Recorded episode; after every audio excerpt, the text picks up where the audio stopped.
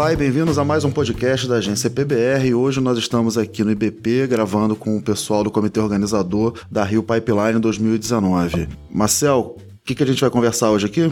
Oi, Gustavo. Olá todo mundo que está ouvindo a gente. A ideia é a gente bater um papo sobre o mercado de dutos no Brasil e o que vai ser discutido na Rio Pipeline, que acontece de 3 a 5 de setembro no Sul América, aqui no Rio de Janeiro. E para bater esse papo com a gente, tá aqui o Mauro Barreto, da IEC Engenharia, o Otávio Sertan, da Saipem e o Jorge Luiz Kauer, da Petrobras. Tudo bem, pessoal? Pedi para vocês começarem se apresentando e depois a gente parte aí para a conversa. Oi, tudo bem? Meu nome é Jorge Luiz Kauer. Eu trabalho na Petrobras, no Centro de Pesquisas da Petrobras, no CEMPS, e lá eu estou com a função de gerente geral de projetos de pesquisa e desenvolvimento na área de integridade, sustentabilidade e otimização de processo e confiabilidade. Bom dia, meu nome é Mauro Chaves Barreto, eu sou diretor comercial da IEC, Instalações de Engenharia de Corrosão. A nossa empresa vai completar 50 anos no ano que vem né, e trabalha na área de técnicas anticorrosivas, principalmente proteção catódica, integridade de dutos, ou seja, a nossa função é que o duto não corroa, não tenha vazamentos. Meu nome é Otávio Sertan, eu sou diretor de engenharia da Saipem do Brasil. A Saipem é um dos players na área de obras e instalações offshore internacionais. É, nós temos uma forte presença aqui no Brasil e é um grande prazer estar podendo participar aí da Rio Pipeline. Bom, a gente podia então começar esse nosso bate-papo, essa discussão, falando um pouco sobre como a Rio Pipeline vai apresentar os temas que estão em discussão na indústria e o que, que a Rio Pipeline vai colocar em pauta esse ano para a indústria de dutos discutir. A gente está prevendo aí fazer uma discussão bastante grande, né? Para isso, nós temos aí duas plenárias bastante importantes, que são as perspectivas para a indústria mundial de dutos e também desafios e oportunidades para o mercado brasileiro de dutos. Além disso, vamos ter também um fórum bastante importante, com bastante participação, vários atores aí, sobre infraestrutura de exportação de gás natural offshore.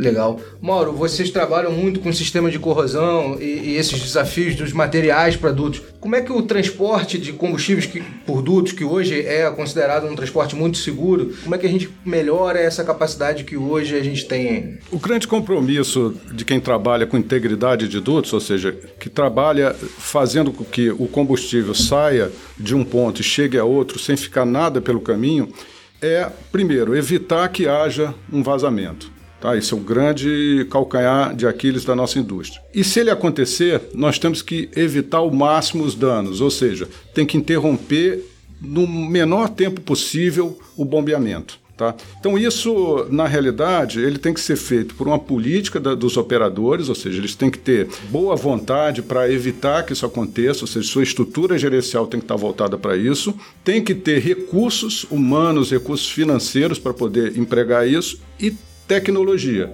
Então, esses pontos, principalmente recursos humanos e tecnologia, vão ser altamente abordados na Rio Pipeline.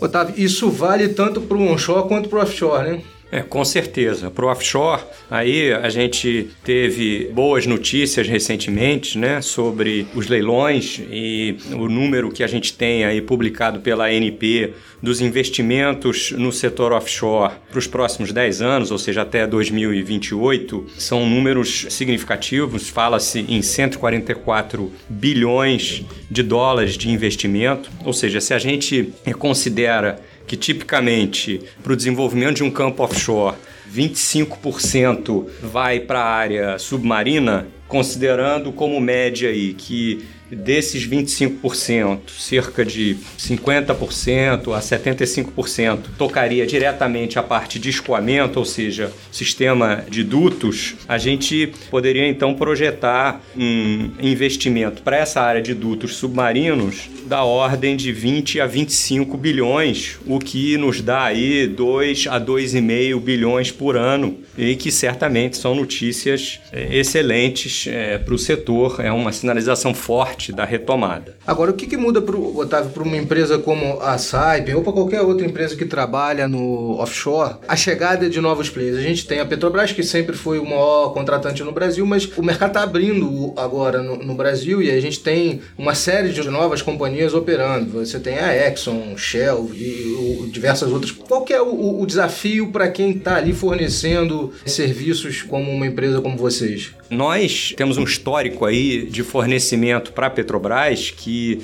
é o player tradicional aqui no Brasil, e a gente tem um histórico, eu diria, de sucesso aí com obras desafiadoras que foram feitas aí nos últimos 10 anos. E a gente espera poder continuar trabalhando com a Petrobras, mas evidentemente a gente percebe uma tendência dessa chegada dos novos players, como você colocou, e a gente está se preparando para atender uh, o mercado de uma forma então mais diversificada. Eu acredito que isso vai ser uma boa novidade aí para nós uh, no contexto brasileiro. Vocês estão vendo oportunidade de expansão do mercado, né? Jorge, a gente tem um uma discussão hoje que é muito frequente e recentemente a gente teve aqui no IBP gravando um podcast sobre isso, que é a transformação digital, que é uma coisa que está muito presente em todas as indústrias, né? não só na, na indústria de óleo e gás, e que está presente também na, no nosso dia a dia, na nossa vida. A gente, todo mundo hoje já pede é, táxi pelo celular, já pede comida pelo celular. E como que essa transformação chega na indústria de dutos? Porque imagino que isso também aconteça na indústria de dutos, né? É, esse tema realmente é um tema importante, né, para a sociedade de uma maneira geral.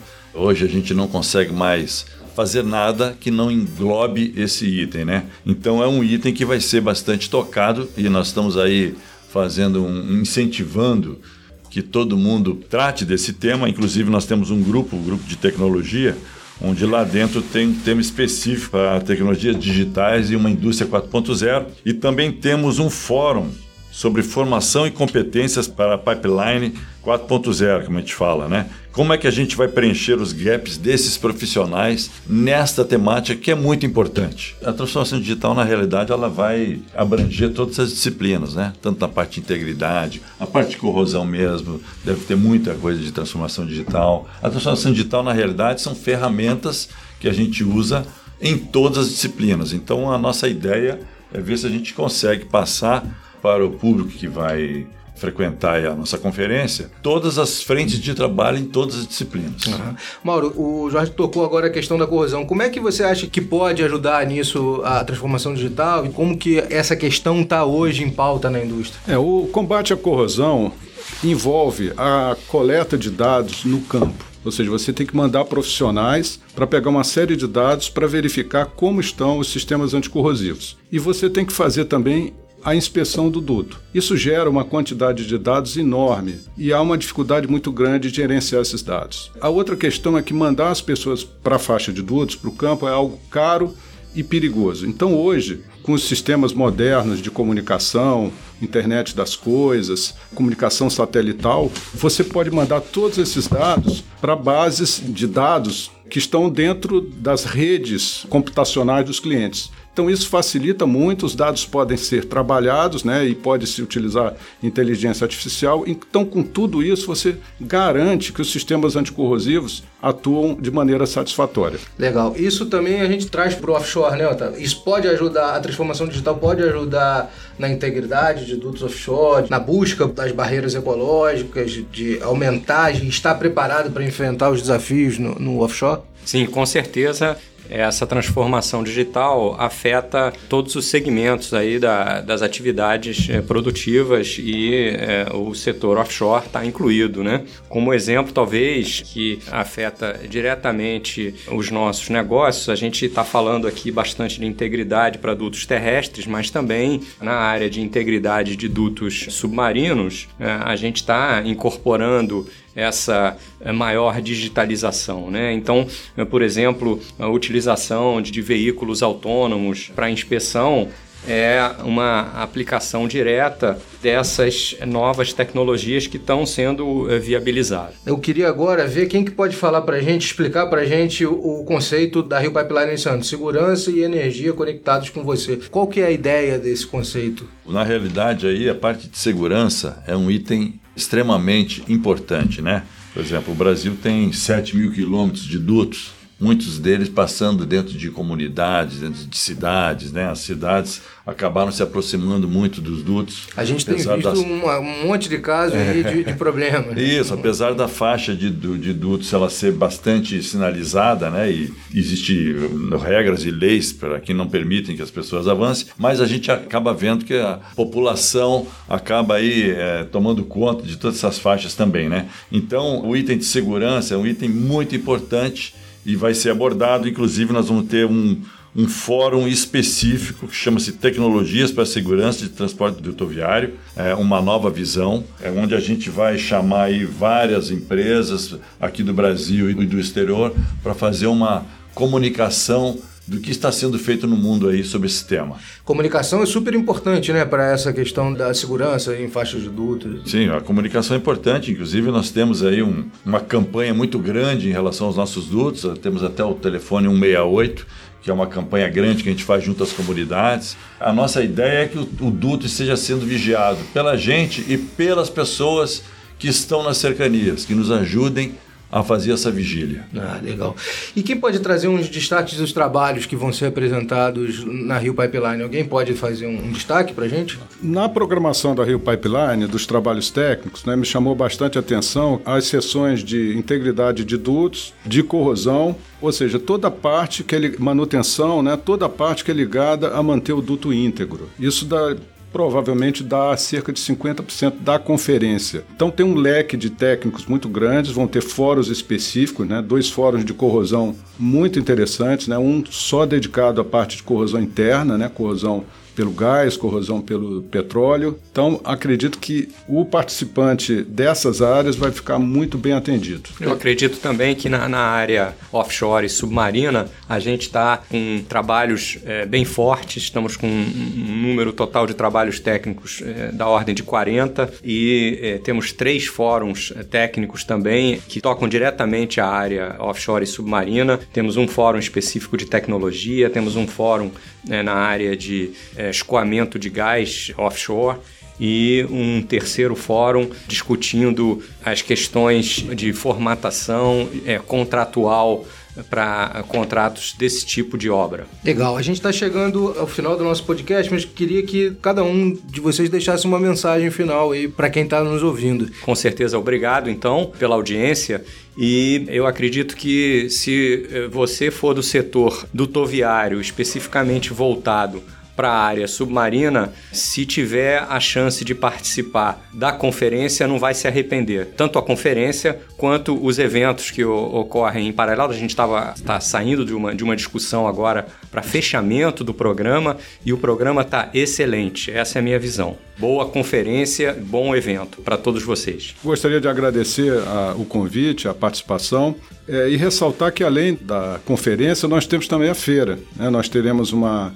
quantidade grande de expositores, né? se não me engano são 40 expositores, é, empresas da área de corrosão, da área de inspeção, da área de integridade, então, se você não pode participar da conferência, pelo menos é, visite a feira, né? A visitação é gratuita, mas eu acho que quem trabalha na área de dutos tem obrigação moral e profissional de estar presente na conferência, porque realmente os temas vão ser imperdíveis. Bom, eu também estou aí conclamando todos a participarem dessa nossa Rio Pipeline Conference 2019, que eu não tenho dúvida vai ser um sucesso. 3, 4 e 5 de setembro lá no Sul América. Vai ser um sucesso por quê? Porque nós temos já 270 trabalhos, 14 países participando, 1.180 autores. Vamos ter quatro plenárias grandes, pessoas aqui do Brasil, do exterior. Vamos ter quatro almoços palestras, ou três almoços palestras, 14 fóruns, quatro workshops que vão estar sendo aí o tempo todo é, junto com o nosso congresso, 45 expositores,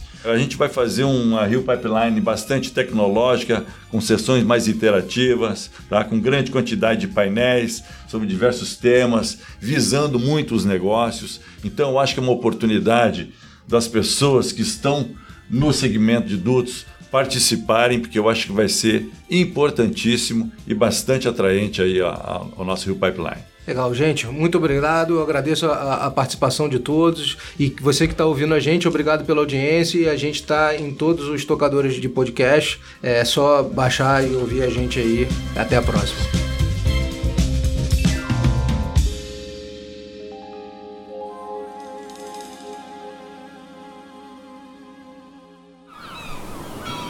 Este podcast foi editado pela Maremoto.